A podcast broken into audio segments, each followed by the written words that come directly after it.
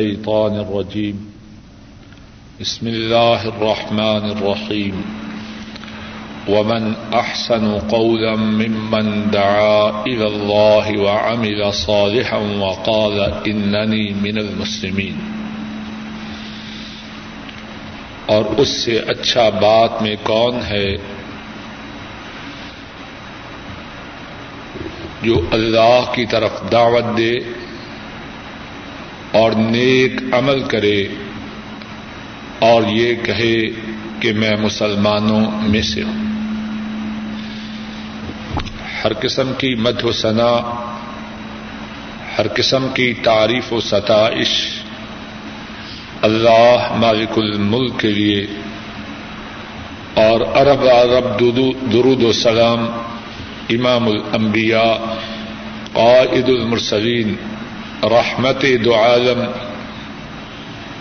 امام الدعات حضرت محمد صلی اللہ علیہ وسلم پر اور ان لوگوں پر جنہوں نے آپ کی تابے داری کی۔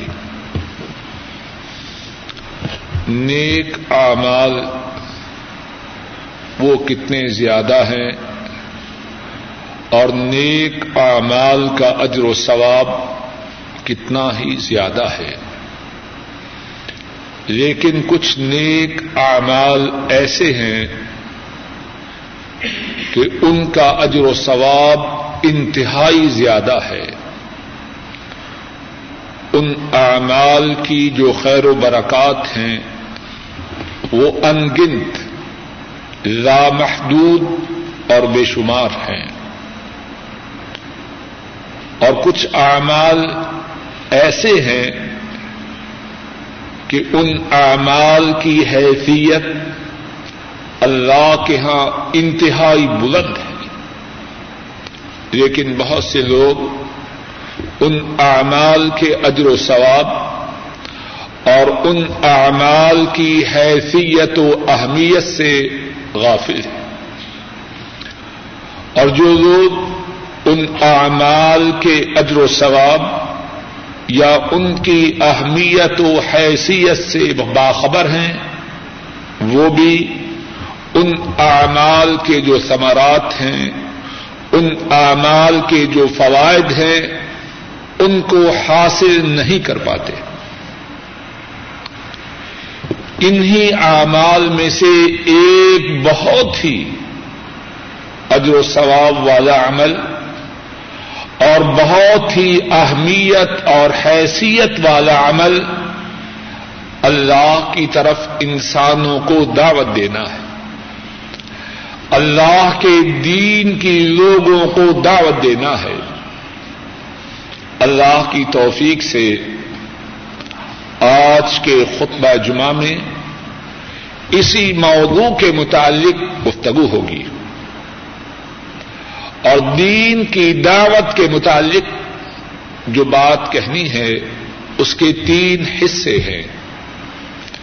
پہلا حصہ یہ ہے کہ دین کی دعوت کا دینا اس کا اجر و ثواب کیا ہے۔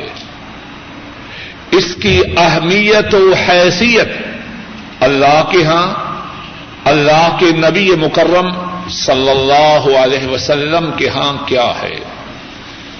بات کا دوسرا حصہ یہ ہوگا کہ رسول کریم صلی اللہ علیہ وسلم، حضرات صحابہ اور سلف صالحین، دین کی دعوت کے لیے کتنا شوق رکھتے ہیں۔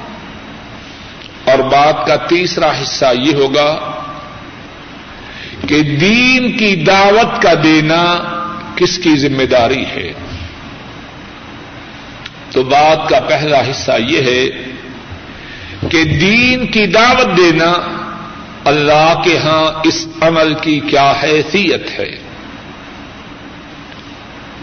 دین کی دعوت کی حیثیت اور دین کی دعوت کا جو اجر و ثواب ہے قرآن کریم میں اور احادیث شریفہ میں اس بارے میں بہت سی آیات کریمہ اور بہت سی احادیث شریفہ وارد ہوئی ہے۔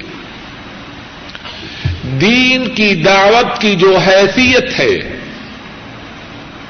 اس کو جو بات بہت ہی زیادہ واضح کرتی ہے، وہ یہ ہے کہ دین کی دعوت وہ عمل ہے جس کے لیے اللہ نے تمام انسانوں میں سے جو مقرب، برگزیدہ بندے تھے، اللہ نے ان کو منتخب فرمایا۔ اور ان کی یہ ذمہ داری لگائی۔ انہیں یہ ڈیوٹی سونپی کہ وہ اللہ کے بندوں کو، انسانوں کو دین کی دعوت دے۔ وَلَقَدْ بَعَثْنَا فِي كُلِّ أُمَّةٍ رَسُولًا أَنِ اعْبُدُوا اللَّهَ وَاجْتَنِبُوا اللہ فرماتے ہیں، ہم نے ہر امت میں رسول بھیجا اور اس کی ذمہ داری کیا تھی؟ ان عبود اللہ اللہ کی عبادت کرو اور تاؤس سے بچ جاؤ۔ دین کی دعوت وہ عمل ہے، وہ پروفیشن ہے، وہ کام ہے وہ ذمہ داری ہے جو اللہ کے تمام رسولوں کی تھی۔ رسول مبشرین و منظرین اللہ یقون للناس على اللہ حجت بعد الرسل۔ اللہ نے رسولوں کو مبعوث فرمایا اور ان رسولوں کا کام کیا تھا۔ مبشرین و منذرین۔ وہ بشارت دینے والے تھے اور ڈرانے والے تھے۔ دین کی دعوت تو یہی ہے۔ نیک اعمال کی ترغیب دی جائے۔ اس بشارت کے ساتھ کہ نیک اعمال کا اجر و ثواب دنیا میں یہ ہے، آخرت میں یہ ہے۔ اور دین کی دعوت کا دوسرا پہلو یہ ہے، برے اعمال سے روکا جائے اور یہ بتلایا جائے برے اعمال کی سزا دنیا میں یہ ہے، آخرت میں یہ ہے۔ رسول مبشرین و منذرین۔ اللہ نے جو رسول مبعوث فرمائے، انسانوں کی طرف جن رسولوں کو بھیجا، وہ کیا کرنے والے تھے؟ وہ بشرین و منذرین، بشارت دینے والے تھے اور ڈرانے والے تھے۔ اللہ کے تمام رسولوں کی بحثت ان کی رسالت و نبوت دین کی دعوت کے لیے تھی۔ اور تمام انبیاء کے امام، تمام رسولوں کے قائد، ان کی بیست و رسالت وہ بھی دین کی دعوت ہی کے لیے تھی۔ یا ایوہ النبی انا ارسلنا کا شاہدم و مبشرم و نذیرہ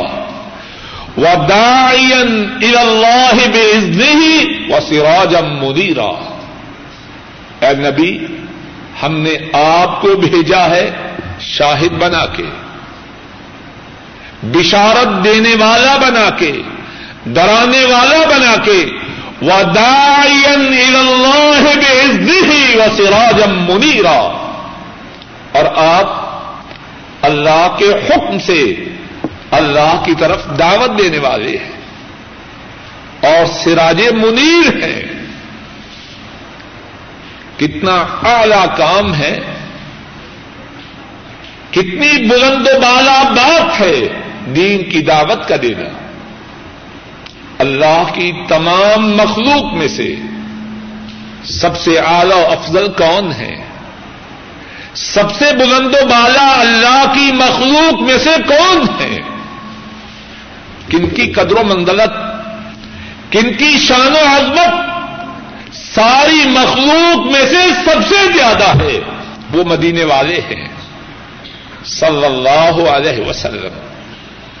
اور اللہ نے انہیں کیا بنا کے بھیجا؟ وہ اللہ بے و سراجم منیرا وہ اللہ کی طرف بلانے والے ہیں۔ اللہ کی طرف دعوت دینے والے۔ اور اگر دین کی طرف بلانے کے لیے، دین کی طرف دعوت کے دینے کے لیے، اس کے علاوہ اور کوئی آیت کریمہ نہ بھی ہو اور کوئی حدیث شریف نہ بھی ہو ایک یہی بات دین کی دعوت کے عمل کی عظمت کے بیان کے لیے کافی ہے تمام انسانوں میں سے اور بلکہ جنوں اور فرشتوں میں سے بھی تمام مخلوق سے جو سب سے اعلی ہیں، وہ حضرت محمد صلی اللہ علیہ وسلم ہے اور جب ان کا مشن، ان کی ڈیوٹی، ان کی ذمہ داری دین کی دعوت کا دینا ہے، تو اب جو وہی کام کرے، جو کام وہ کرتے تھے، تو وہ کس کا جانشین ہوا؟ کس کا وارث ہوا؟ دین کی دعوت کا دینے والا، اللہ کی طرف انسانوں کو بلانے والا، وہ مدینے والے کا وارث ہے۔ وہ مدینے والے کا نائب ہے۔ وہ مدینے والے کا جانشین ہے۔ صلی اللہ علیہ وسلم۔ اور جو ان کا نائب بن جائے جو ان کا وارث بن جائے، جو ان کا جانشین بن جائے۔ باقی انسانوں میں سے کون اس کا مقابلہ کر سکتا ہے؟ کون اس کی ٹکر کا ہو سکتا ہے؟ لیکن اللہ کی طرف دعوت دینے والا ہو، اپنی طرف بلانے والا نہ ہو۔ غیر اللہ کی طرف بلانے والا نہ ہو۔ وداعیا اللہ۔ مردوں کی طرف نہ بلائے، قبروں کی طرف نہ بلائے، اللہ کی طرف بلانے والا بن جائے۔ جو اللہ کی طرف دعوت دینے والا ہو، وہ کون ہے؟ وہ حضرت محمد صلی اللہ علیہ وسلم، امام الانبیاء، قائد المرسلین۔ سید الاولین والآخرین، حبیب رب العالمین صلی اللہ علیہ وسلم، ان کا وارث ہے، ان کا نائب ہے، ان کا جانشین ہے۔ اور پھر دین کی دعوت کا جو دینا ہے، اللہ مالک الملک، دین کی بات کہنے والے، دین کی دعوت دینے والے اس کے متعلق کیا فرماتے ہیں؟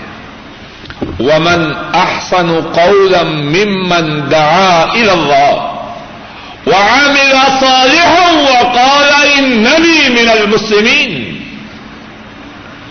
اس سے بڑی بات کس کی ہے؟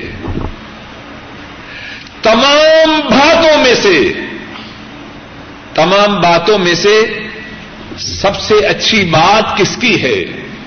اور کون فرما رہا ہے؟ اللہ فرما رہے ہیں۔ اس سے اچھی بات کس کی ہے؟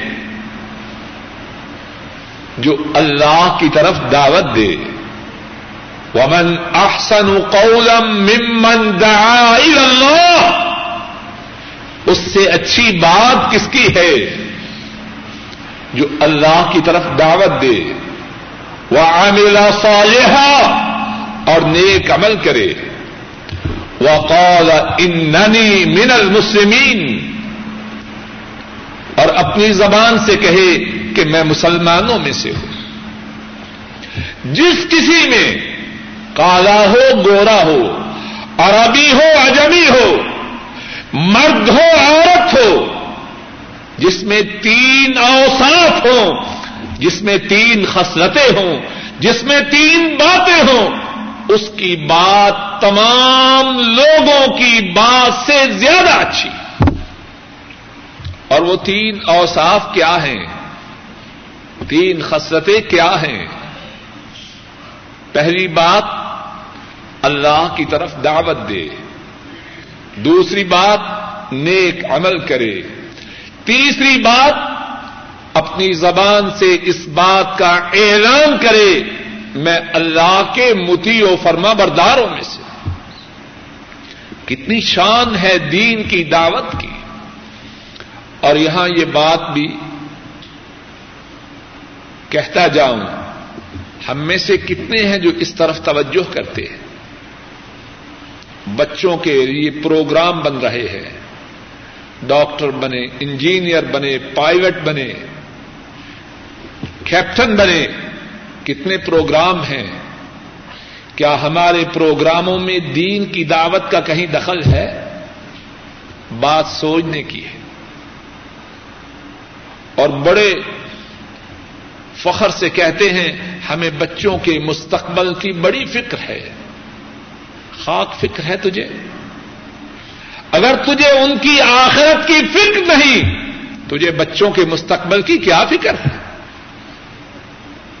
اصل مستقبل تو وہ ہے جو دائمی ہے، جو ابدی ہے، جو سرمدی ہے۔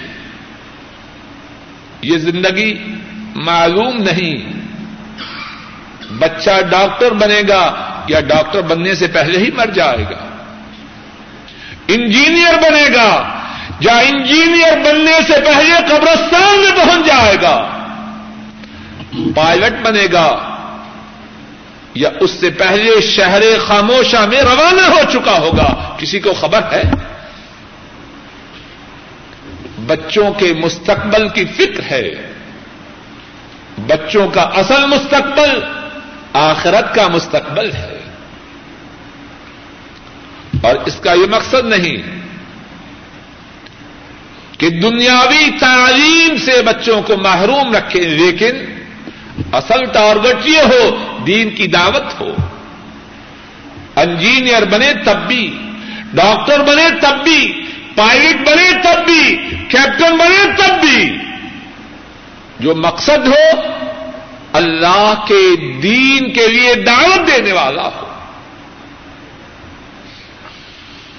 تو بات یہ ارد کر رہا تھا ومن احسن قولا ممن دعا الى الله وعمل صالحا وقال انني من المسلمين.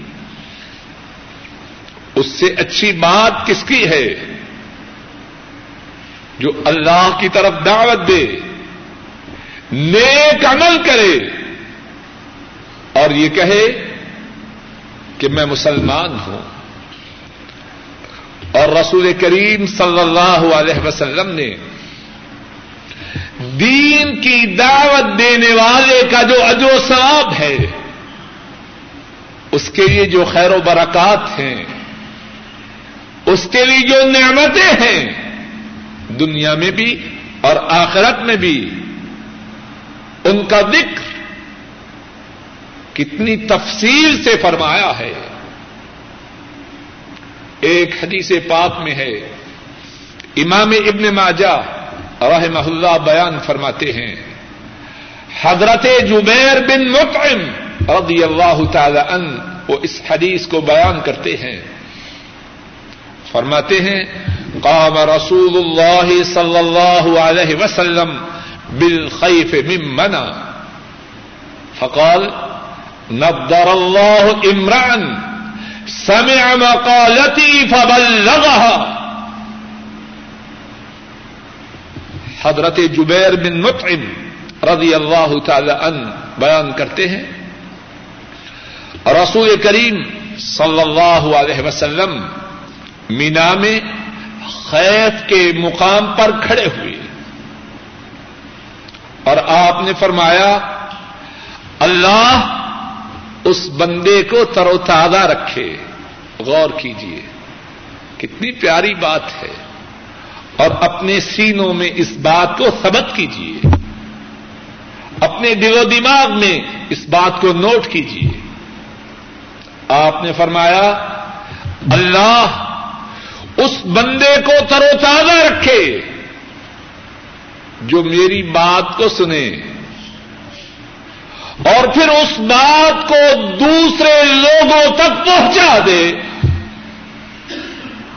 کون دعا کر رہا ہے؟ اور کیا دعا کر رہا ہے؟ اور کس کے لیے دعا کر رہا ہے؟ دعا کرنے والے وہ ہیں جن سے زیادہ اعلی دعا ساری مخلوق میں سے کسی کی نہیں۔ ان سے اعلی دعا۔ نہ انسانوں میں سے کسی کی ہے، نہ جنوں میں سے کسی کی ہے، نہ فرشتوں میں سے کسی کی ہے۔ وہ ساری مخلوق میں سب سے اعلی و افضل۔ اور ان کی دعا سب سے اعلی و افضل۔ وہ دعا فرما رہے ہیں۔ اور دعا کیا ہے؟ اللہ تر و تازہ رکھے۔ اللہ نعمتوں میں رکھے، اللہ مسرتوں اور خوشیوں میں رکھے۔ نظر اللہ عمران اللہ تر و تازہ رکھے۔ اور کس کے لیے دعا کر رہے ہیں؟ فرمایا، جو میری بات کو سنے اور اس بات کو دوسروں تک پہنچا دے۔ کتنی شان ہے۔ کتنا مقام ہے اللہ کے حبیب صلی اللہ علیہ وسلم ان کے فرمان کو سن کر دوسروں تک پہنچانے والے کا۔ ہم میں سے سبھی قریباً پریشانیوں میں مبتلا ہوتے ہیں کہ نہیں؟ مسائب سے پالا پڑتا ہے کہ نہیں؟ اتنے غموں میں ڈوبتے ہیں، غموں سے نکلنے کی راہ نہیں ملتی۔ اور چاہتے ہیں ہمارے لیے کوئی دعا کرے۔ اور دوسروں سے کہتے ہیں ہمارے لیے دعا کرنا۔ اور کسی سے دعا کروانا زندہ سے سننا سے ثابت ہے۔ اس میں کوئی حرج نہیں۔ لیکن اے انسان غور کر، ساری مخلوق میں سے سب سے اعلی دعا کس کی ہے؟ وہ مدینے والے کی ہے، صلی اللہ علیہ وسلم۔ تو وہ کام کیوں نہیں کرتا؟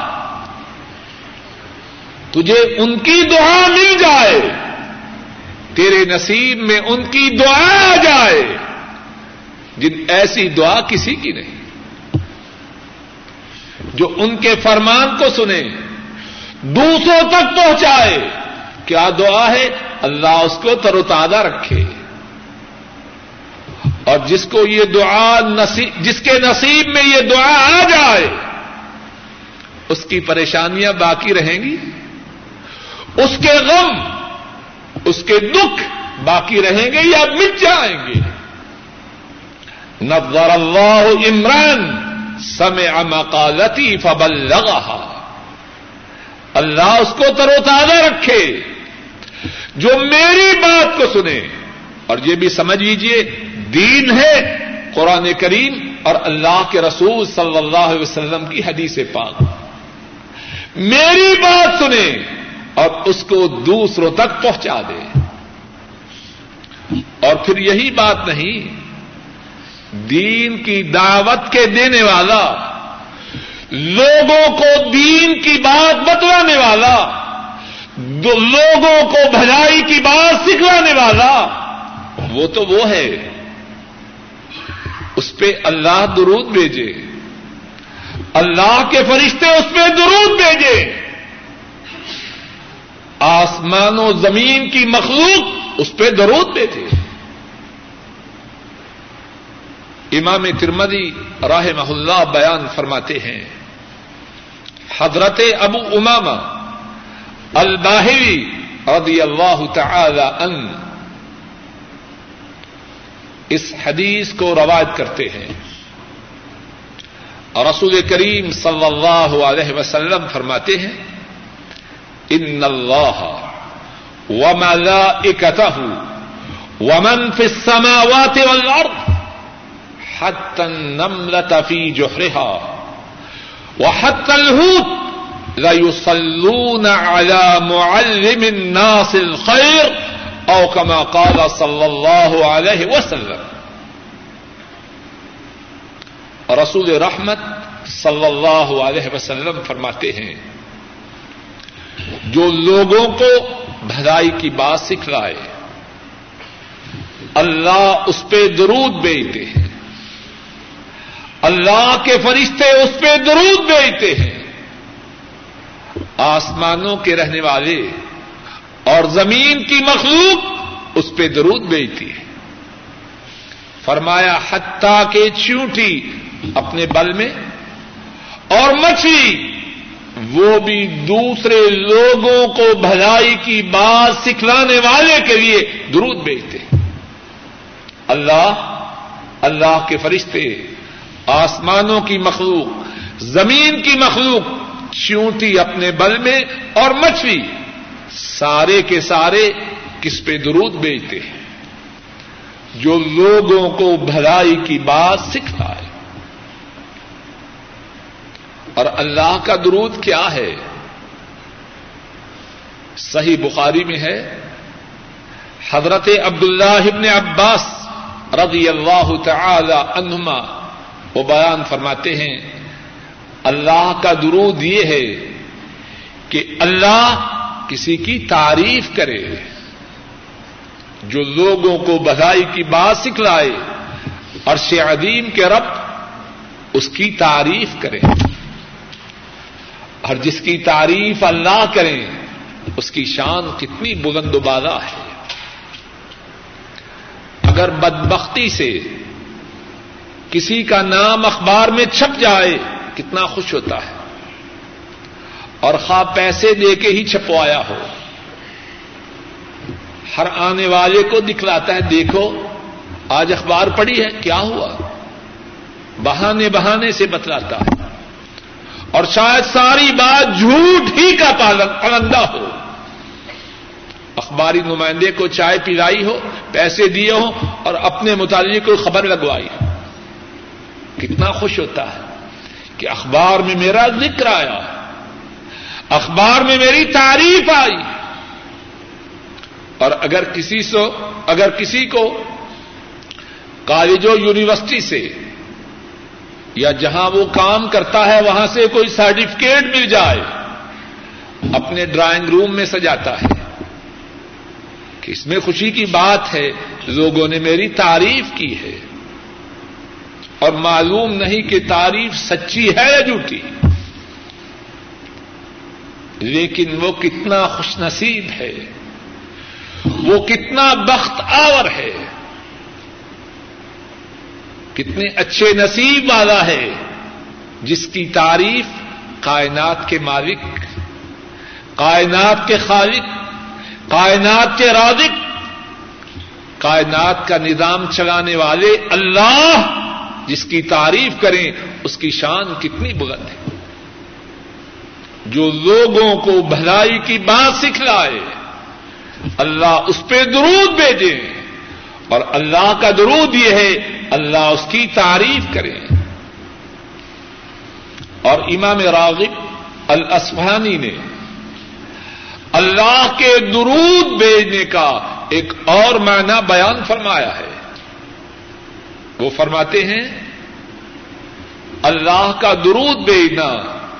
اس سے مراد یہ ہے، اللہ گناہوں سے پاک کریں۔ اللہ گناہوں کو معاف کریں۔ جو لوگوں کو بھلائی کی بات سکھلائے، اللہ اس کے گناہوں کو معاف کر دے۔ اور جس کے گناہ معاف ہو جائیں، اسے اور کیا چاہیے؟ ہماری مصیبتیں، ہماری پریشانیاں، ہمارے غم، ہمارے دکھ، ان کا سبب کیا ہے؟ عام طور پر ان کا سبب ہمارے گناہ ہے اور جب دین کی بات کہنے، سمجھانے کی وجہ سے اللہ گناہوں کو معاف فرما دے، غموں، مصیبتوں، دکھوں سے انشاءاللہ اللہ نجات مل جائے گی۔ دین کی بات کہنے والا، دوسروں کو بھلائی کی بات کے سمجھانے والا، اللہ اس پہ درود بھیجے۔ اور اللہ کے درود بھیجنے کے دو معانی بیان کیے۔ نمبر ایک، اللہ اس کی تعریف کرے۔ نمبر دو، اللہ اس کو گناہوں سے پاک کرے۔ اور فرشتوں کا درود کیا ہے؟ فرشتوں کا درود یہ ہے، جو لوگوں کو بھلائی کی بات سکھلائے فرشتے اس کے لیے اللہ سے دعا کرتے ہیں۔ اے اللہ، اس کے گناہوں کو معاف کر دے۔ اے اللہ، اس پر اپنی رحمتیں نازل فرما۔ اب جس کے لیے فرشتے دعائیں کریں، اس کے گناہ معاف ہوں گے یا باقی رہیں گے؟ اس پر اللہ کی رحمتوں کا نزول ہوگا یا اللہ کی رحمتوں کے بغیر رہے گا؟ فرشتے تو اسی کے لیے اللہ سے دعا کرتے ہیں، جن کے متعلق اللہ کی طرف سے دعا کی اجازت ہوتی ہے۔ اب جب اللہ سے، اللہ کی اجازت سے کسی کے لیے دعا کریں، وہ دعا قبول ہوگی کہ نہ ہوگی؟ دین کی جو مخلوق ہے، وہ بدائی کی بات سکھلانے والے کے لیے، سکھلانے والے پہ درود بھیجے۔ حتیٰ کے چونٹیاں حتیٰ کے مچھلیاں۔ اللہ مالک الملک اپنے فضل و کرم سے کہنے والے کو اور سب سننے والوں کو ساری زندگی دین کی دعوت دینے کی توفیق عطا فرمائے۔ اور دین کی دعوت دینے کا جو اجر و ثواب ہے، اللہ مالک الملک اپنے فضل و کرم سے کہنے والے اور سب سننے والوں کے نصیب میں فرمائے آخر دعوانا ان الحمد للہ رب العالمین۔ جمعہ میں اللہ کی توفیق سے دین کی دعوت، اس موضوع کے متعلق گفتگو کی ابتدا ہوئی۔ اس موضوع کے تین حصوں کے متعلق ان شاء اللہ گفتگو کرنی ہے۔ پہلا حصہ یہ ہے کہ دین کی دعوت کا دینا اللہ کے ہاں اس کی کیا حیثیت و اہمیت ہے اور اس کا کیا اجر و ثواب ہے۔ گفتگو کا دوسرا حصہ یہ ہوگا کہ رسول کریم صلی اللہ علیہ وسلم، حضرات صحابہ اور صلف صالحین دین کی دعوت کا کتنا اہتمام کرتے اور گفتگو کا اور گفتگو کا تیسرا حصہ ان شاء اللہ یہ ہوگا کہ دین کی دعوت کا دینا کس کی ذمہ داری ہے۔ اس موضوع کے متعلق جو پہلا حصہ ہے کہ دین کی دعوت کا دینا، اس کی حیثیت اللہ کے ہاں کیا ہے اور دین کی دعوت کا دینا اس کا اجر و ثواب کتنا ہے، اس کے متعلق کچھ باتیں آج کے خطبہ جمعہ میں عرض کی گئی اور جو باتیں عرض کی گئی ہیں، ان کا خلاصہ یہ ہے، دین کی دعوت وہ عمل ہے جو تمام انبیاء اور رسولوں کا عمل ہے۔ دین کی دعوت وہ کام ہے جس کے لیے اللہ مالک الملک نے رسول کریم صلی اللہ علیہ وسلم کو مبعوث فرمایا اور جو شخص دین کی دعوت دے، وہ انبیاء، رسولوں اور انبیاء کے امام، رسولوں کے قائد حضرت محمد صلی اللہ علیہ وسلم کا جانشین ہے، ان کا وارث ہے، ان کا نائب ہے۔ ایک اور بات دین کی دعوت کی حیثیت کو بیان کرنے کے لیے یہ عرض کی گئی کہ دین کی دعوت وہ عمل ہے کہ جو شخص دین کی دعوت دے، نیک عمل کرے اور اپنے مسلمان ہونے کا اعلان کرے، اللہ مالک الملک اس کے متعلق فرماتے ہیں کہ اس کی بات تمام لوگوں کی بات سے اچھی، اعلی اور افضل ہے۔ دین کی دعوت کا جو اجر و ثواب ہے، اس کے متعلق ایک بات یہ عرض کی گئی کہ جو شخص رسول کریم صلی اللہ علیہ وسلم کا ارشاد گرامی سنے اور اسے دوسروں تک پہنچائے، اس کے لیے رسول کریم صلی اللہ علیہ وسلم نے دعا کی ہے کہ اللہ اسے تر و تازہ رکھے۔ ایک اور بات یہ بیان کی گئی کہ جو شخص دوسرے انسانوں کو بھلائی کی بات سکھ لائے، اللہ تعالی، اللہ کے فرشتے، آسمان اور زمین کی مخلوق، حتیٰ کے چونٹی اپنے بل میں اور مچھلی سارے کے سارے اس پہ درود بیچتے ہیں۔ انشاءاللہ اسی موضوع کے مطابق آئندہ خطبہ جمعہ میں بھی بات جاری رہے گی۔ اللہ مالک الملک اپنے فضل و کرم سے ہمیں ہماری اولادوں کو، ہمارے بھائیوں کو ہمارے اعزا اقارب کو اور تمام مسلمانوں کو دین کی دعوت دینے کی توفیق عطا فرمائے۔ اللہ من الشیطان الرجیم۔ بسم اللہ الرحمن الرحیم۔ ومن احسن قولا ممن دعا الى الله وعمل صالحا وقال انني من المسلمين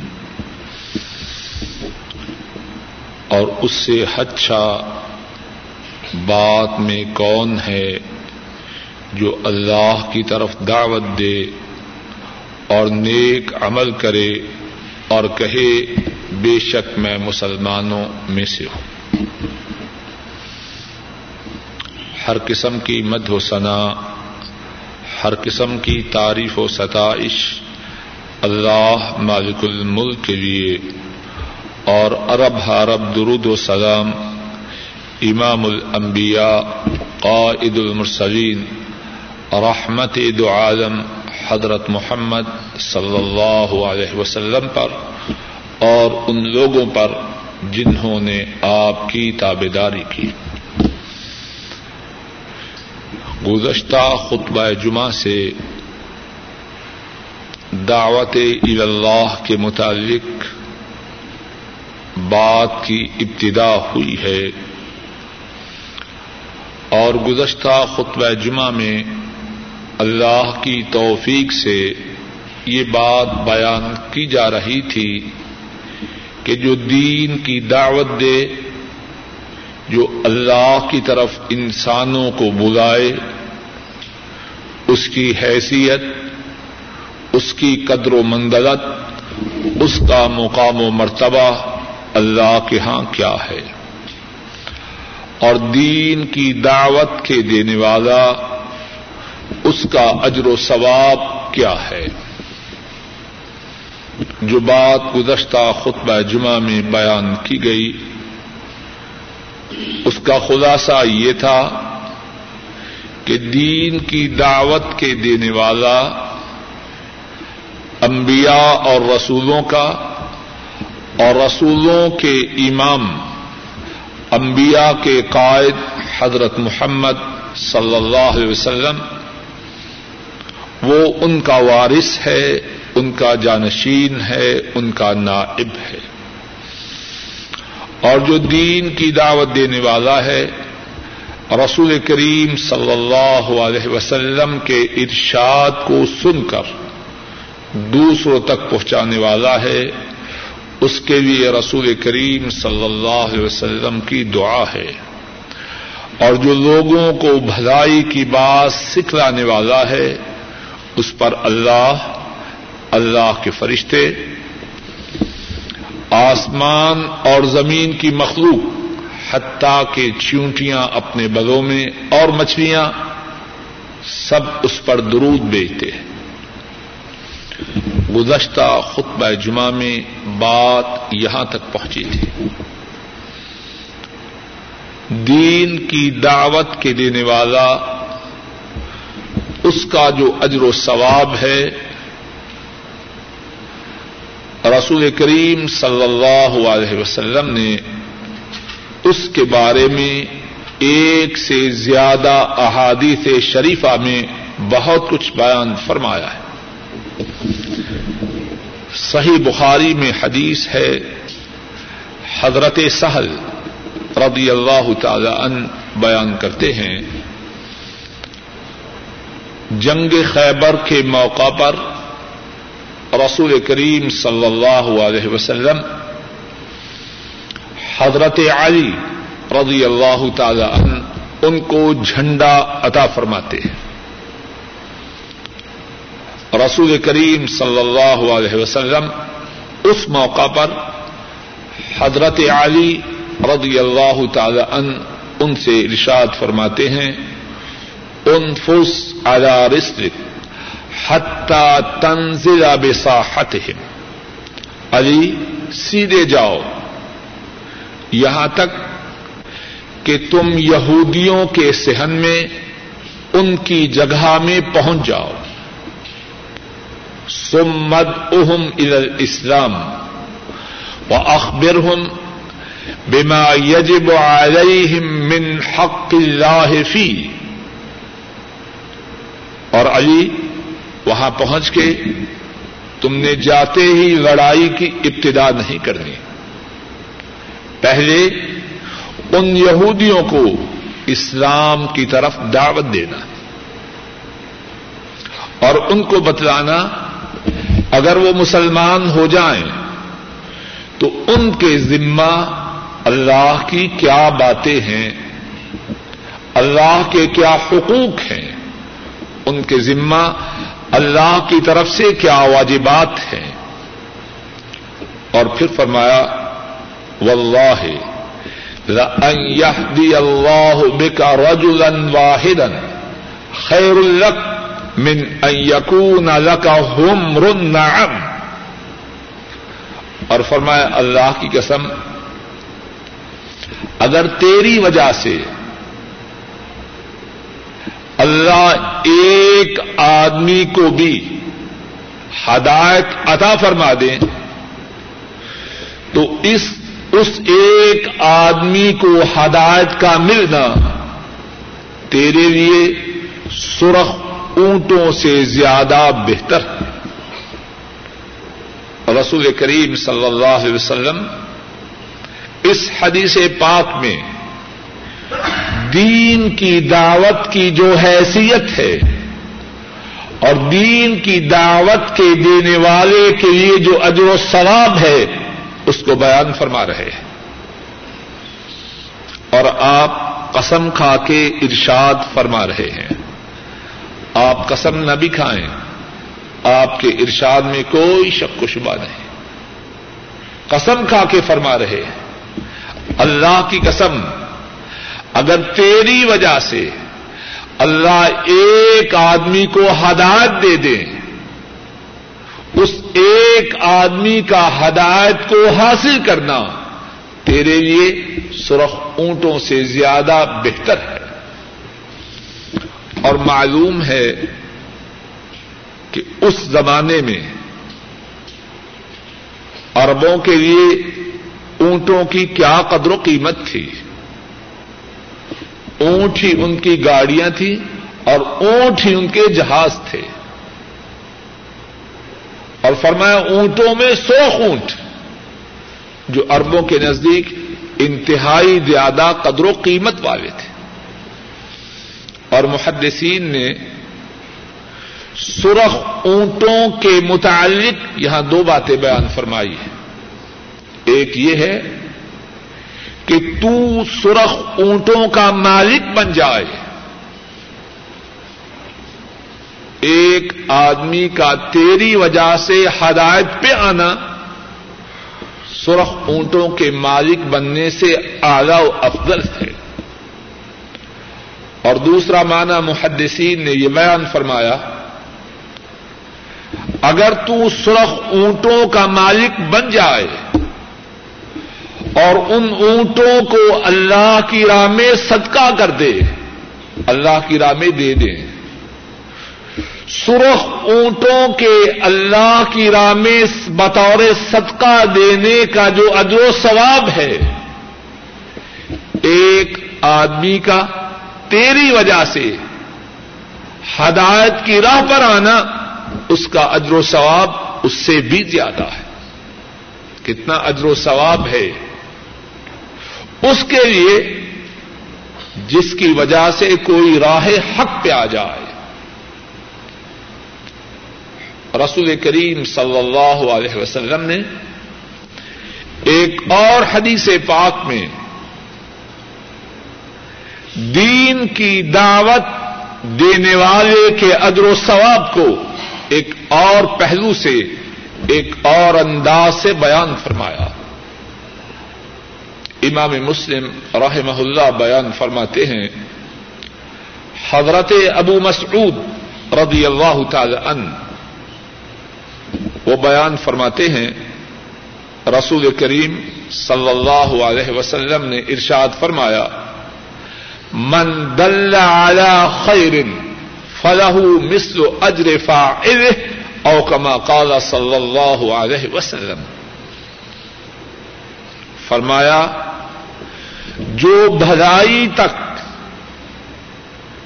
جو بھلائی کی طرف کسی کی رہنمائی کرے، جتنا اجر و ثواب بھلائی کی بات پر عمل کرنے والے کے لیے ہے اتنا ہی اجر و ثواب بھلائی کی راہ دکھلانے والے کے لیے ایک شخص اپنے مسلمان بھائی کو دعوت دیتا ہے، بھائی نماز پڑھو۔ اب اس نے نماز کا ادا کرنا شروع کیا۔ پانچ نمازیں وہ پڑھنے لگا۔ اب اس کے لیے ہر روز کتنی نمازوں کا ثواب ہے؟ جس نے اس کو نماز کی دعوت دی، اس کے لیے ہر روز دس نمازوں کا ثواب ہے۔ پانچ اپنی اور پانچ اس کی۔ اور اگر جماعت کے ساتھ نماز پڑھنے کی دعوت دی، خود بھی جماعت کے ساتھ نماز ادا کرتا ہے۔ اور وہ بھی جماعت کے ساتھ نماز ادا کرے۔ ہر روز جماعت کے ساتھ نماز کی دعوت دینے والے کے لیے کتنی نمازوں کا اجر و ثواب ہے۔ ایک نماز جماعت کے ساتھ ادا کی جائے، ستائیس نمازوں کا ثواب۔ پانچ نمازیں جماعت کے ساتھ ادا کرے۔ ایک سو پینتیس نمازوں کا ثواب۔ اب ایک سو پینتیس اپنی تیس نمازوں کا ثواب۔ اب ایک سو پینتیس اپنی اور ایک سو پینتیس اس کی۔ ہر روز کتنی نمازوں کا اج و ثواب۔ جماعت کے ساتھ نماز ادا کرنے والے کی جماعت کے ساتھ نماز ادا کرنے والے کو اور اس کی دعوت دینے والے کو کتنی نمازوں کا ثواب ملا؟ دو سو ستر نمازوں کا اجر و ثواب ملا۔ ایک سو پینتیس اپنی اور ایک سو پینتیس اس کی نمازیں جس نے اس کی دعوت کو قبول کرتے ہوئے جماعت کے ساتھ نماز کی ابتدا کی۔ اور پھر یہ بات یہیں تک نہیں کہ اگر ایک ماننا تو اس کے ساتھ ثواب میں شریک ہے۔ اگر اس کی دعوت کو قبول کرتے ہوئے دس آدمی مان گے تو وہ ان دس کے ساتھ ان کے ثواب میں شریک ہے۔ اگر سو مانگے تو وہ اجر و ثواب میں ان سو آدمیوں کے ساتھ شریک ہے۔ اور پھر ایک اور بات بھی ہے، جنہوں نے اس کی بات کو مانتے ہوئے جماعت کے ساتھ نماز ادا کرنی شروع کی، ان کے اجر و ثواب میں کوئی کمی نہ ہوگی۔ اللہ کے خزانوں میں کون سی کمی ہے؟ ان کا اجر و ثواب مکمل پورا ہے، لیکن دعوت دینے والے کو اللہ اپنی طرف سے ان کے اجر و ثواب کے برابر اجر و ثواب عطا فرماتے ہیں۔ رسول کریم صلی اللہ علیہ وسلم نے اس بات کو واضح انداز میں بیان فرمایا ہے۔ امام مسلم رحمہ اللہ روایت کرتے ہیں، حضرت ابو ہریرا رضی اللہ تعالی ان اس حدیث کے راوی ہیں۔ اور رسول کریم صلی اللہ علیہ وسلم فرماتے ہیں، من دعا الى ہدا، کان له من الاجر، مثل اجور من تبعه لا ينقص ذلك من اجورهم شيئا او كما قال صلی اللہ علیہ وسلم. رسول کریم صلی اللہ علیہ وسلم ارشاد فرماتے ہیں، جو ہدایت کی طرف دعوت دے، فرمایا کا لہو من الجور کا لہو من الجر مثل اجور من تبعہ۔ جتنے لوگ اس کی دعوت کو قبول کریں، جتنا اجر و ثواب ان کو ہے، اتنا ہی اجر و ثواب اس کو ہے۔ لا ينقص ذلك من اجورهم شيئا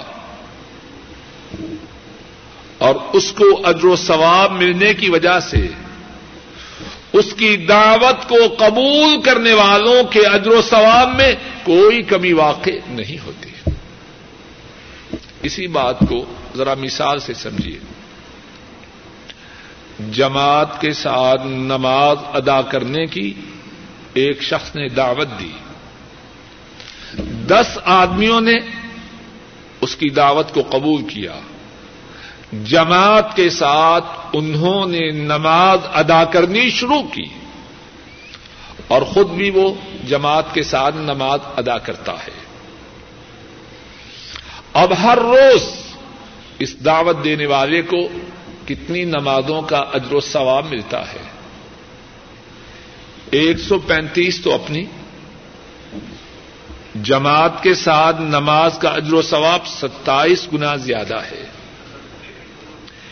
ایک نماز کے بدلہ میں ستائیس نمازوں کا ثواب پانچ نمازوں کے بدلہ میں ایک سو پینتیس نمازوں کا ثواب اور اگر دس آدمی اس کی دعوت کو قبول کریں، ان دس کو کتنی نمازوں کا جو ثواب ہے؟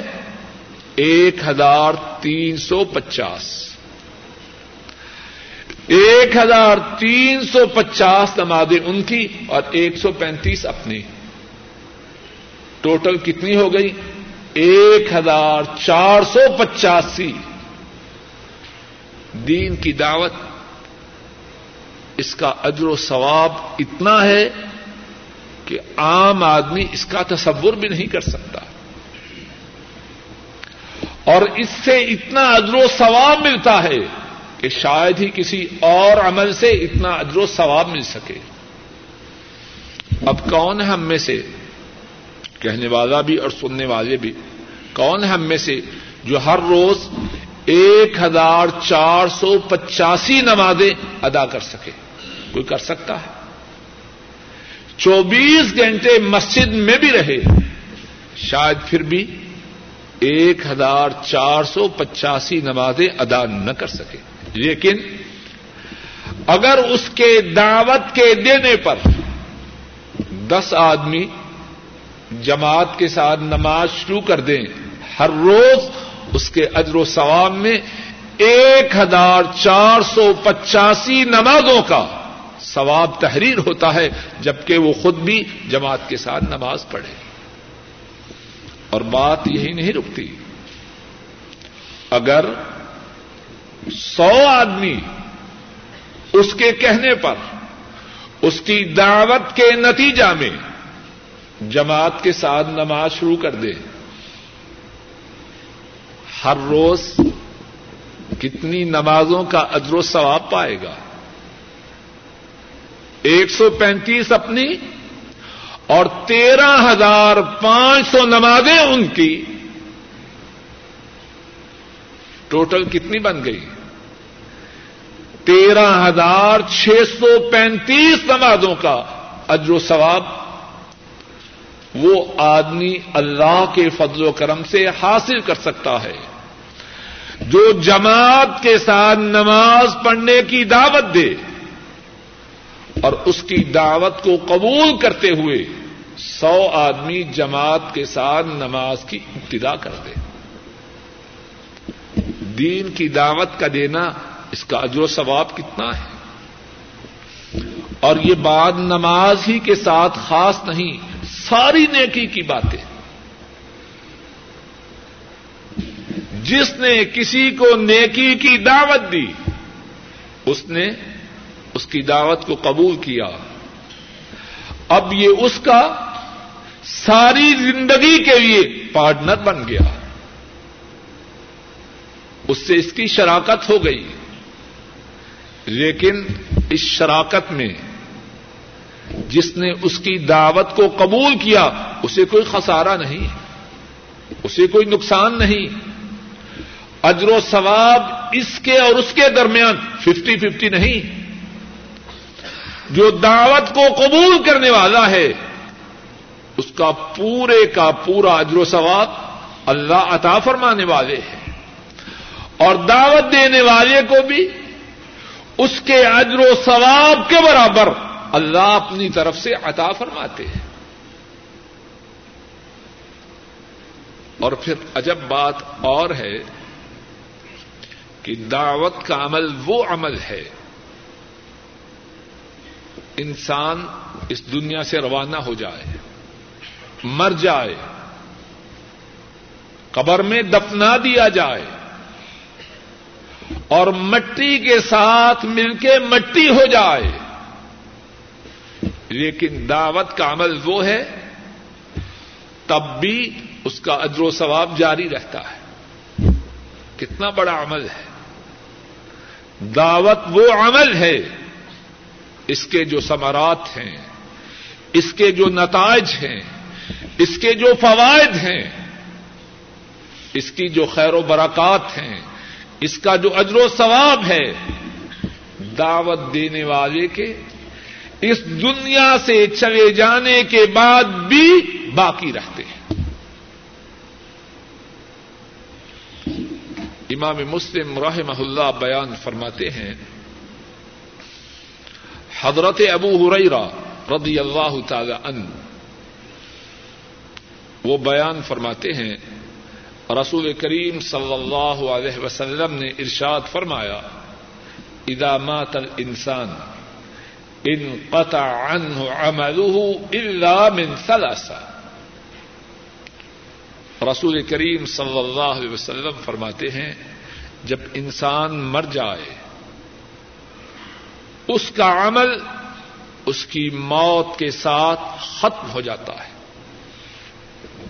جو نیکیوں کا کھاتا ہے، وہ بند ہو جاتا ہے۔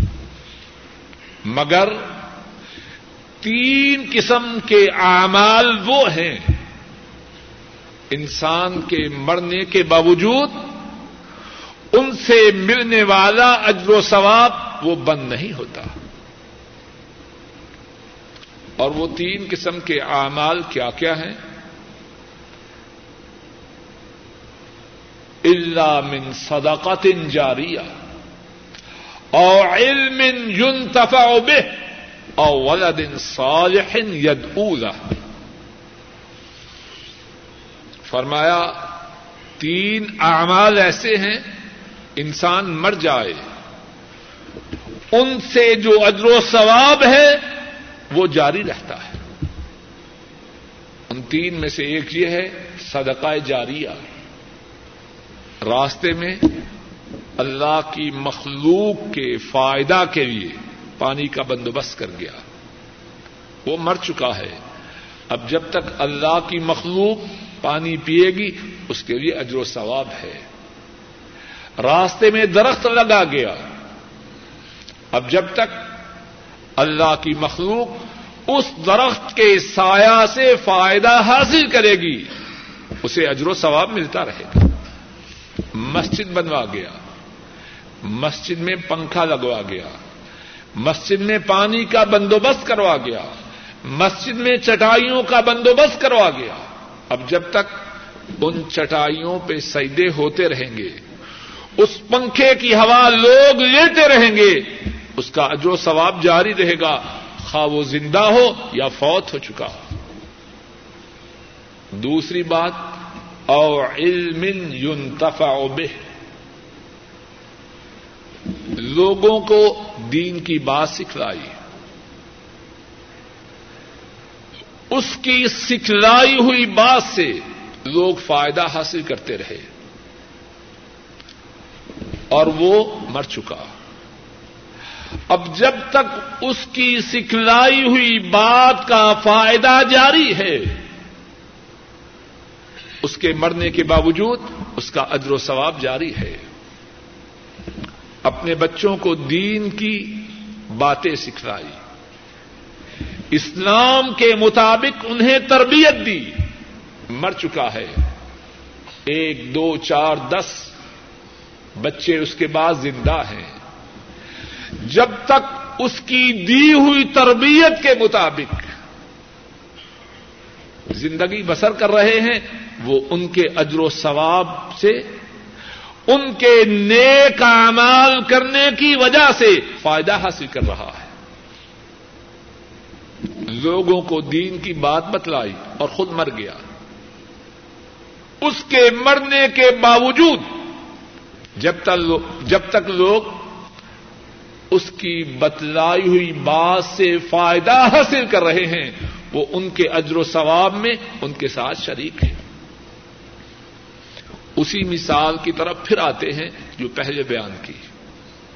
سو آدمی اس کے کہنے پر جماعت کے ساتھ نماز ادا کرنے لگے۔ اور سو آدمیوں کا جماعت کے ساتھ نماز ادا کرنا اس کا اجر و ثواب تیرہ ہزار پانچ سو نمازوں کے برابر ہے۔ اب ان کو جماعت کے ساتھ نماز کی دعوت دینے والا مر چکا ہے۔ اور ہر روز اس کے نامہ اعمال میں کتنی نمازوں کا ثواب ہے۔ وہ قبر میں پہنچ چکا ہے اور شاید مٹی اس کے جسم کو کھا چکی ہے، لیکن اس کے نامہ اعمال میں ہر روز تیرہ ہزار پانچ سو نمازوں کا ثواب لکھا جا رہا ہے۔ کتنی بڑی بات ہے۔ دین کی دعوت وہ عمل ہے۔ آدمی مر جائے، مٹی کے ساتھ مل کے مٹی ہو جائے۔ اور اس کے اس عمل کا اجر و ثواب جاری رہے۔ اور فرمایا تیسری قسم کا عمل یا تیسری قسم کی بات جس سے مرنے والے کا اجر و ثواب جاری رہتا ہے ولا دن صالح اولا اپنے پیچھے نیک اولاد چھوڑ گیا، وہ مر چکا ہے۔ نیک اولاد اس کے لیے دعا کر رہی ہے۔ اے اللہ، ہمارے باپ پر رحم فرما۔ اے اللہ، ان کے گناہوں کو معاف فرما۔ مر چکا ہے۔ لیکن نیک اولاد اللہ سے دعائیں کر رہی ہے۔ اس سے بھی مرنے کے بعد بھی اجر و ثواب جاری رہتا ہے۔ تو بات یہ ارض کر رہا تھا کہ دین کی دعوت، اس کی حیثیت، اس کی اہمیت، اس کا اجر و ثواب بہت ہی زیادہ ہے۔ اللہ مالک الملک اپنے فضل و کرم سے کہنے والے کو اور سب سننے والوں کو دین کی دعوت کا عمل زیادہ سے زیادہ سر انجام دینے کی توفیق عطا فرمائے اور دین کی دعوت کے عمل کا جو اجر و ثواب ہے، اللہ مالک الملک اپنے فضل و کرم سے کہنے والے کے اور سب سننے والوں کے نصیب میں فرمائے آخر دعوانا ان الحمد للہ رب العالمین۔ دعوت کی، دین کی دعوت کے متعلق آج کے خطبہ جمعہ میں جو بات بیان کی گئی ہے، اس کا خلاصہ یہ ہے کہ دین کی دعوت کا عمل وہ ہے اگر کسی کو سرخ رنگ کے اونٹ مل جائے اور وہ اونٹوں کو اور وہ ان سرخ رنگ کے اونٹوں کو اللہ کی راہ میں خرچ کر دے، تو اللہ کی راہ میں سرخ اونٹوں کو خرچ کرنے کا جو اجر و ثواب ہے، اگر کسی شخص کے کہنے پر اللہ کے فضل فضل و کرم سے کسی کو ہدایت مل جائے، تو اس عمل کا جو اجر و ثواب ہے، وہ سرخ رنگ کے اونٹوں کو اللہ کی راہ میں خرچ کرنے کے اجر و ثواب سے بھی زیادہ ہے۔ ایک اور بات آج کے خطبہ جمعہ میں یہ بیان کی گئی کہ جو شخص دوسروں کو بھلائی کی دعوت دے۔ جتنا اجر و ثواب اس کی دعوت کو قبول کرتے ہوئے نیک عمل کرنے والوں کا ہے، اتنا ہی اجر و ثواب اللہ دین کی دعوت دینے والے کو عطا فرماتے ہیں۔ اور اس کو جو اجر و ثواب ملتا ہے، اس کی وجہ سے عمل کرنے والے کے اجر و ثواب میں کوئی کمی واقع نہیں ہوتی۔ ایک اور بات یہ بیان کی گئی کہ دین کی دعوت دینا وہ عمل ہے کہ اس کا اجر و ثواب انسان کے مرنے کے بعد بھی جاری رہتا ہے۔ اللہ تعالی اپنے فضل و کرم سے زیادہ سے زیادہ اس عمل کے کرنے کی توفیق عطا فرمائے۔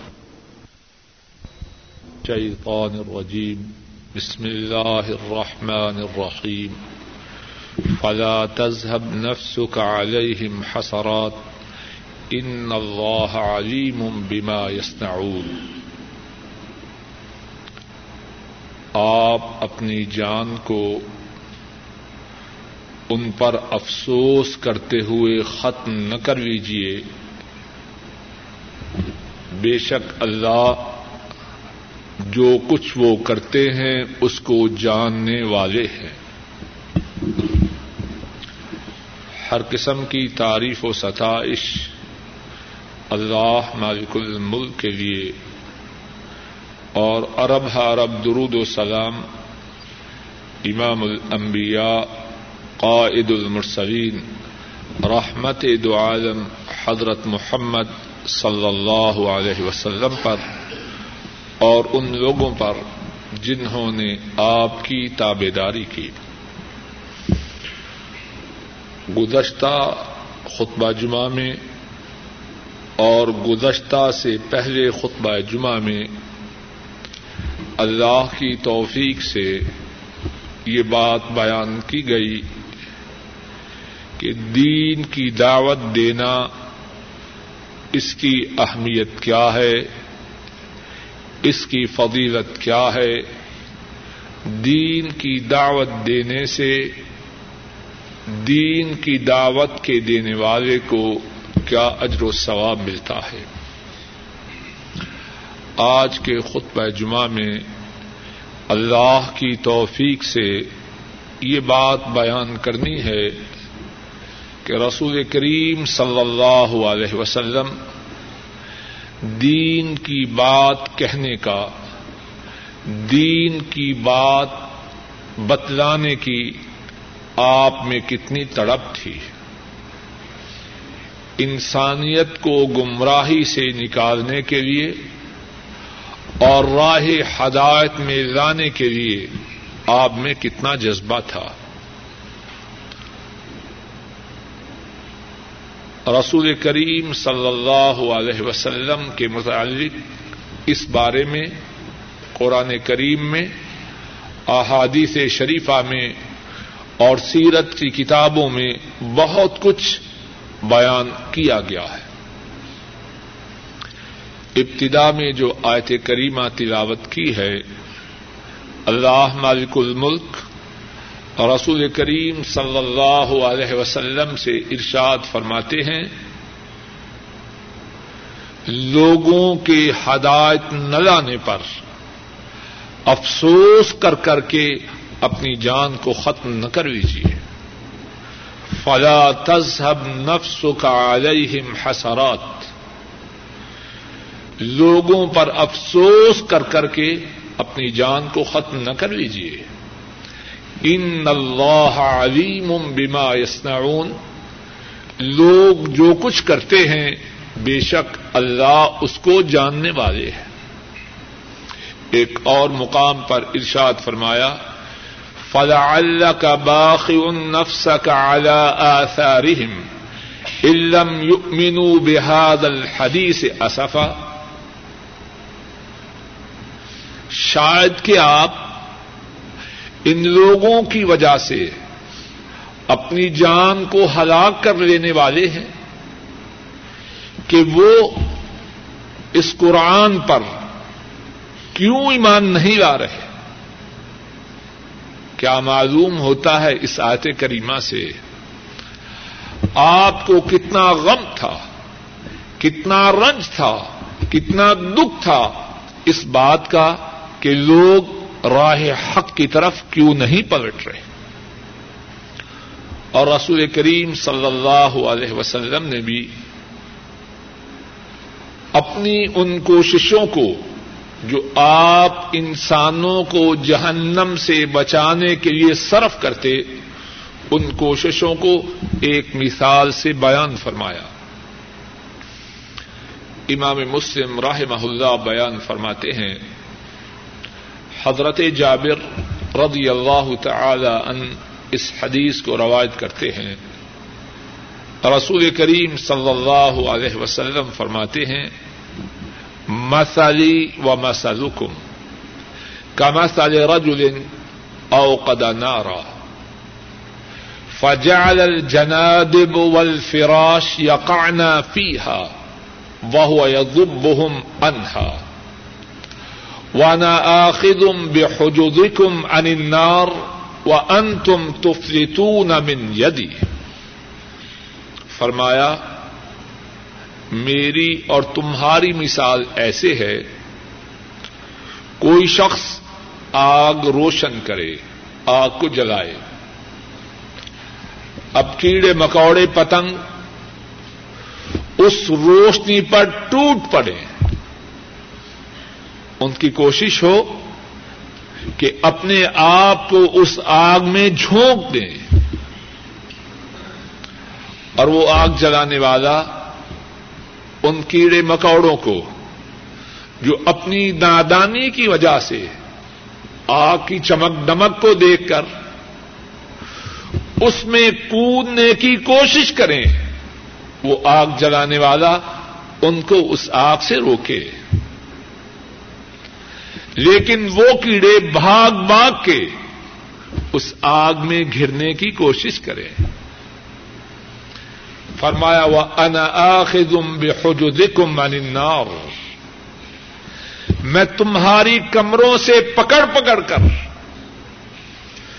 تم کو آگ سے دور کرنے کی کوشش کر رہا ہوں۔ وہ ان تم تفریتون من یدی اور تم اپنے آپ کو چھڑا چھڑا کے جہنم کی آگ میں اپنے آپ کو گھرانے کی کوشش کر رہے ہیں۔ کتنی پیاری مثال بیان فرمائی۔ وہ چاہتے ہیں کہ انسانیت کو جہنم کی آگ سے بچا لیں لیکن انسان ہے اپنی نادانی کی وجہ سے اپنی حماقت کی وجہ سے، اپنی جہالت کی وجہ سے، اپنی کم عقلی کی وجہ سے جہنم کی آگ کی طرف بھاگے جا رہے ہیں۔ اور مثال کتنی پیاری بیان فرمائی۔ یہ جو پتنگ یا کیڑے مکوڑے ہیں، کتنے شوق سے آگ کی طرف جاتے ہیں۔ آگ کی چمک کو دیکھتے ہیں، آگ کی روشنی کو دیکھتے ہیں، اس میں اپنے لیے خیریت سمجھتے ہیں۔ اور چاہتے ہیں کہ اس آگ کے قریب بلکہ اس کے اندر چلے جائیں۔ اب جب آگ کے اندر پہنچیں گے کیا ہے؟ ان کی تباہی ہے، ان کی بربادی ہے، ان کی ہلاکت ہے، ان کا ستیہ ہو جائے گا۔ اسی طرح انسان بہت سے دنیا کی چمک دمک سے متاثر ہو کر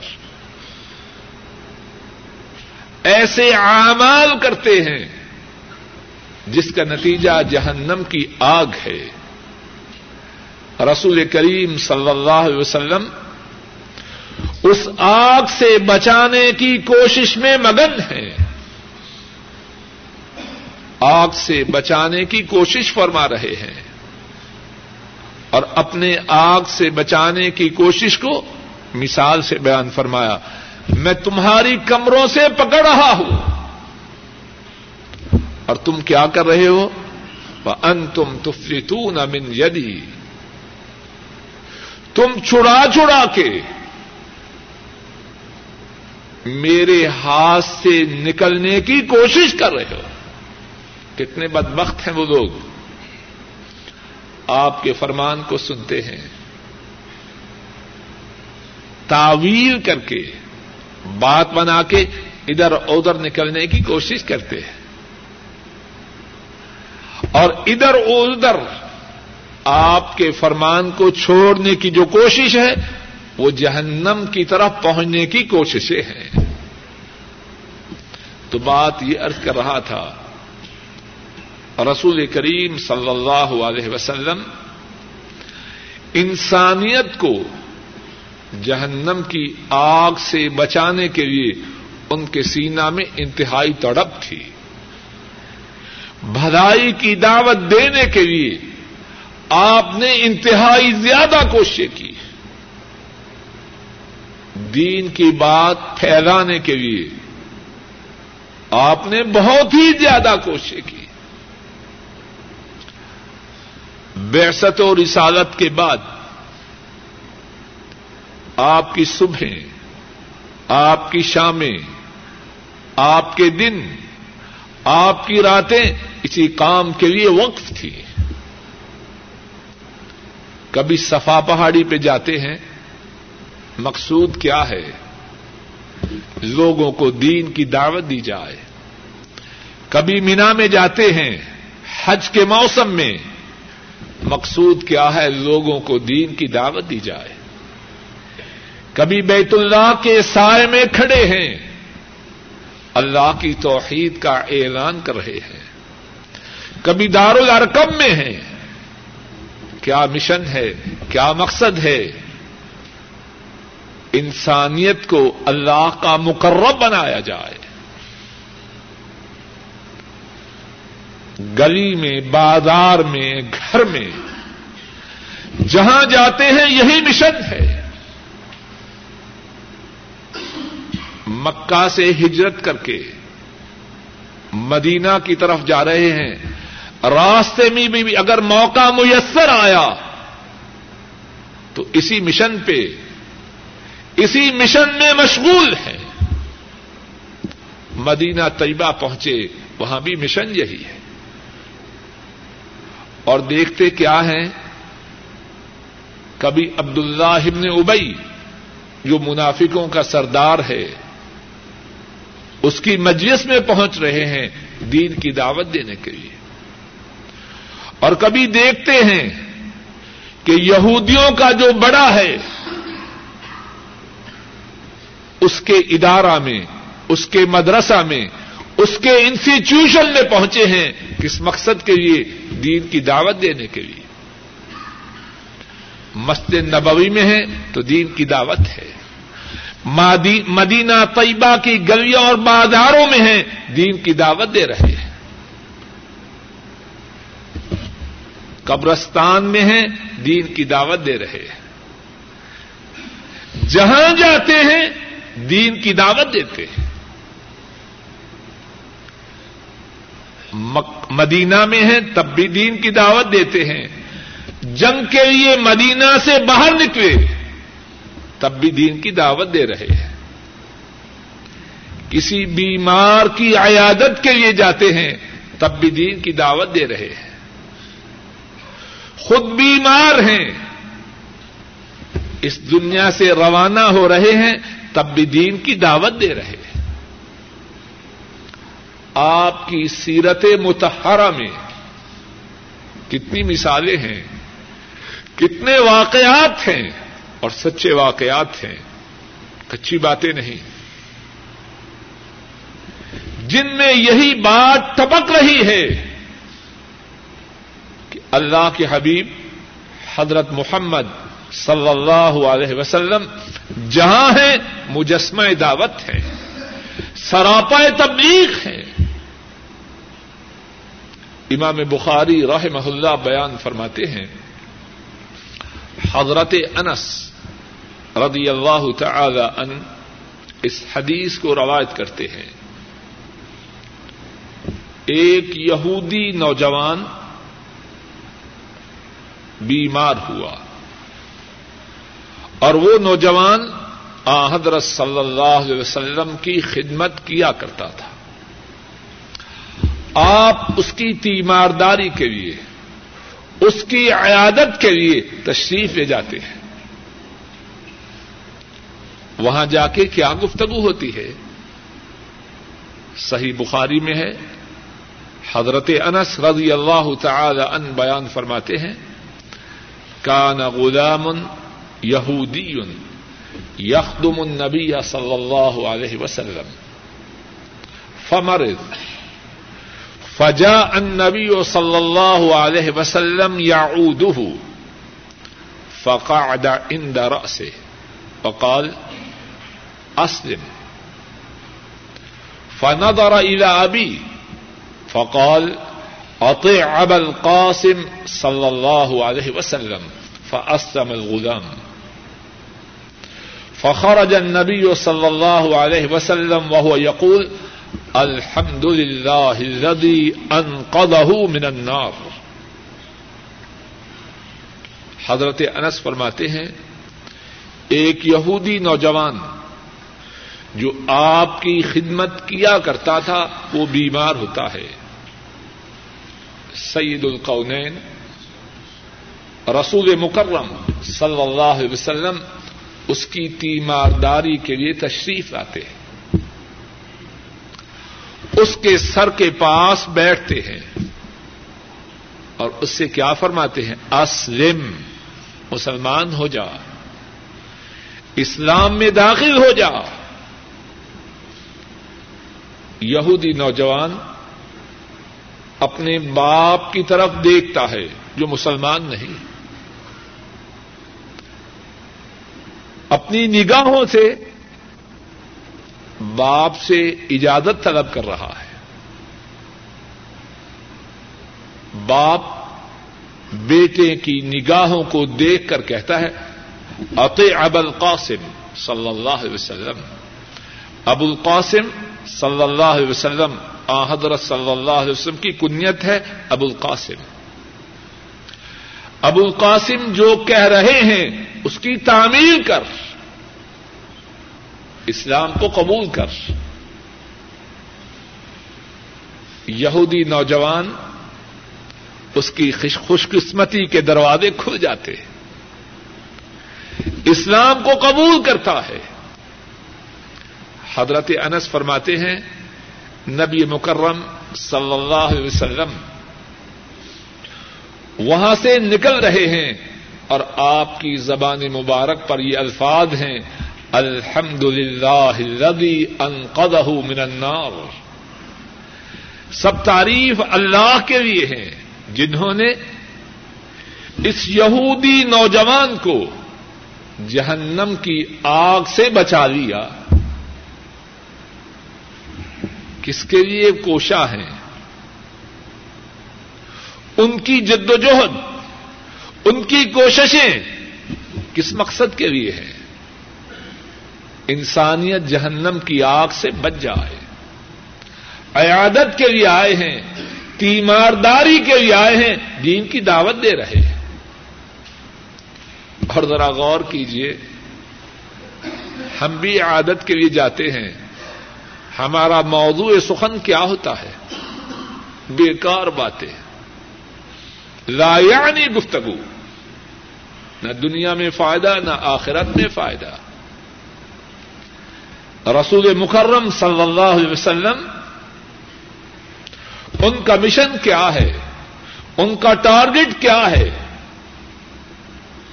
ان کا مقصد کیا ہے؟ انسانیت کو دین کی دعوت دی جائے۔ اور کتنے ہی واقعات ہیں ان کے۔ ایک اور واقعہ ہے، امام بخاری راہ محلہ انہوں نے اس واقعہ کو بیان فرمایا ہے۔ حضرت جابر رضی اللہ تعالی عنہ، وہ اس واقعہ کو نقل کرتے ہیں، فرماتے ہیں کہ ہم نبی کریم صلی اللہ علیہ وسلم کے ساتھ ذات الرقا کی لڑائی میں موجود تھے۔ ہم جب کوئی سایہ دار درخت دیکھتے تو اس کو آ حضرت صلی اللہ علیہ وسلم کے لیے چھوڑ دیتے تاکہ آپ اس سایہ دار درخت کے نیچے آرام فرما لیں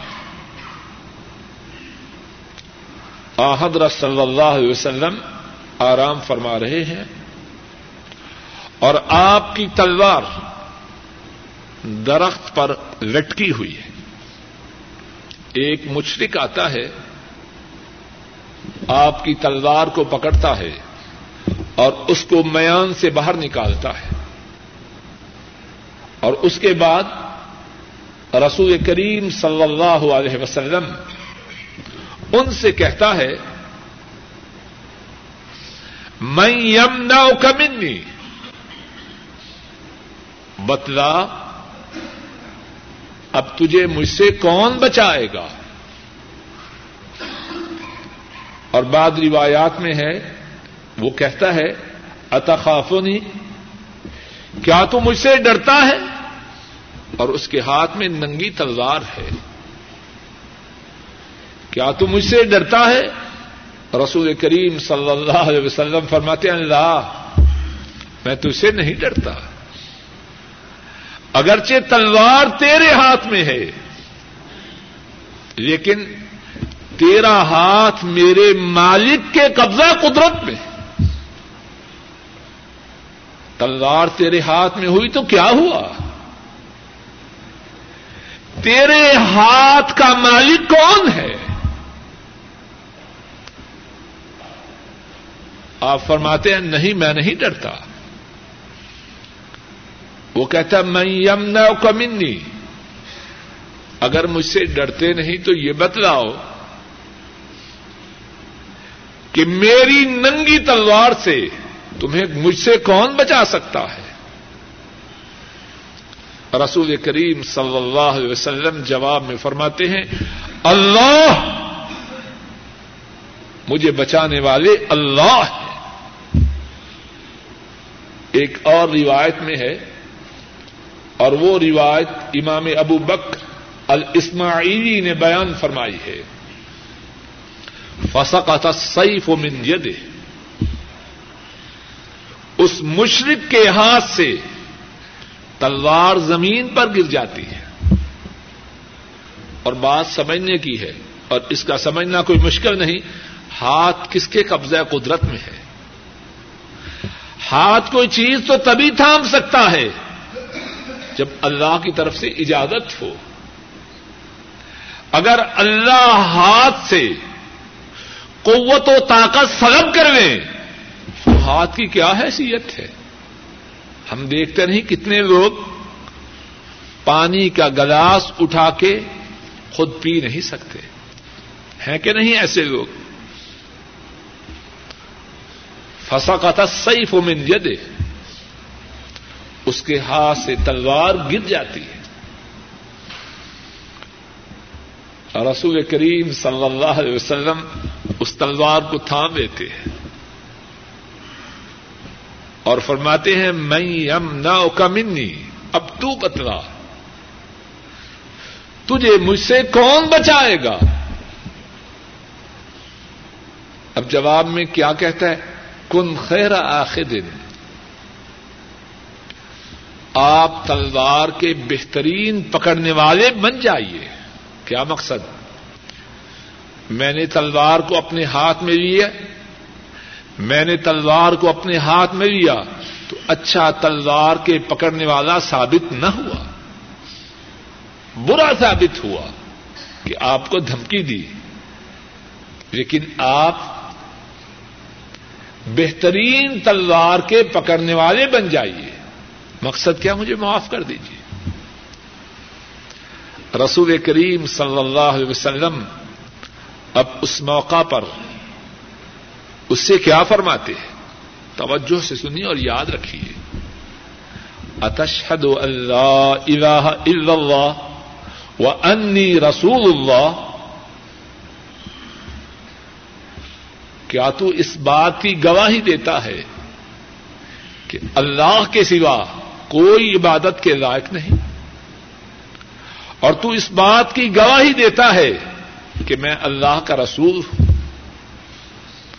اس نے کیا چاہا اور آپ کیا چاہ رہے ہیں؟ اس نے چاہا آپ کی گردن کو معاد اللہ کاٹ دے۔ اور آپ کی خواہی یہ ہے کہ میری گردن کو کاٹنے کا ارادہ کر کے آنے والا۔ اس کی گردن جہنم کی آگ سے آزاد ہو جائے۔ کیا ارادے ہیں ان کے؟ کیا ٹارگٹ ہے ان کا؟ کیا مقصود و مطلوب ہے ان کا؟ انسانیت جہنم کی آگ سے آزاد ہو جائے۔ اور وہ بھی جہنم کی آگ سے بچ جائے جو ان کے قتل کے ارادے سے آئے۔ اتشہد اللہ الہ الا اللہ و انی رسول اللہ۔ کیا تو اس بات کی گواہی دیتا ہے کہ اللہ کے سوا کوئی عبادت کے لائق نہیں، اللہ کے سوا کوئی مشکل کشا نہیں، اللہ کے سوا کوئی دستگیر نہیں۔ اور اس بات کی گواہی دیتا ہے کہ میں اللہ کا رسول ہوں۔ وہ شخص جواب میں کہنے لگا، لا، میں اس بات کی گواہی نہیں دیتا۔ ولا کنی او آحدک اللہ اقاتلک ولا اکون مع قوم یقاتلونک لیکن آپ سے اس بات کا عہد کرتا ہوں۔ اس بات کا پکا وعدہ کرتا ہوں، ساری زندگی آپ سے لڑائی نہ کروں گا۔ اور ساری زندگی کسی ایسی قوم سے تعاون نہ کروں گا جو آپ سے جنگ کرے گی۔ فخلا سبھی رہو آپ نے اس کو معاف فرما دیا اور اس کو جانے دیا۔ اپنی قوم کے پاس پہنچا۔ تو کہنے لگا، جئتکم من عند خیر الناس۔ اے میری قوم کے لوگوں میں ایک ایسے انسان کے پاس سے آیا ہوں جو تمام انسانوں میں سے سب سے اعلی و افضل اور بہترین ہے۔ اس واقعہ میں کتنے دروس ہیں، کتنی عبرتیں اور کتنی نصیحتیں ہیں۔ لیکن جو بات اب ہم ارض کر رہے ہیں وہ یہ ہے، رسول کریم صلی اللہ علیہ وسلم دین کی دعوت کے لیے ان کے سینہ پاک میں کتنا جذبہ ہے۔ ان کے سینہ اتھر میں کتنی تڑپ ہے۔ آپ کے قتل کے ارادہ سے تلوار کو میان سے نکالنے والا جب آپ اس پہ قابو پاتے ہیں، تو آپ کی فرمائش کیا ہے؟ آپ کی خواہش کیا ہے؟ آپ کا مطالبہ کیا ہے کہ اللہ کا غلام بن جائے؟ اللہ کی توحید اور ان کی رسالت کا اعلان و اقرار کرے۔ کیا ہم اسی طرح ہیں؟ اگر ہمارے دلوں میں یہی جذبہ ہے تو اللہ کا شکر کرے۔ اور اگر یہ جذبہ نہیں، تو صحیح معنوں میں ان کا تابے دار بننے کے لیے یہی جذبہ اپنے سینوں میں پیدا کرے۔ اور رسول کریم صلی اللہ علیہ وسلم ان کی سیرت پاک میں کتنی ہی مثالیں ہیں۔ ساری زندگی بے ست و رسالت کے بعد اسی فکر میں رہے، اسی غم میں رہے، اسی کوشش میں رہے کہ انسانیت اللہ کے قریب آ جائے، انسانیت راہ حق پہ آ جائے، انسانیت اللہ کے غضب سے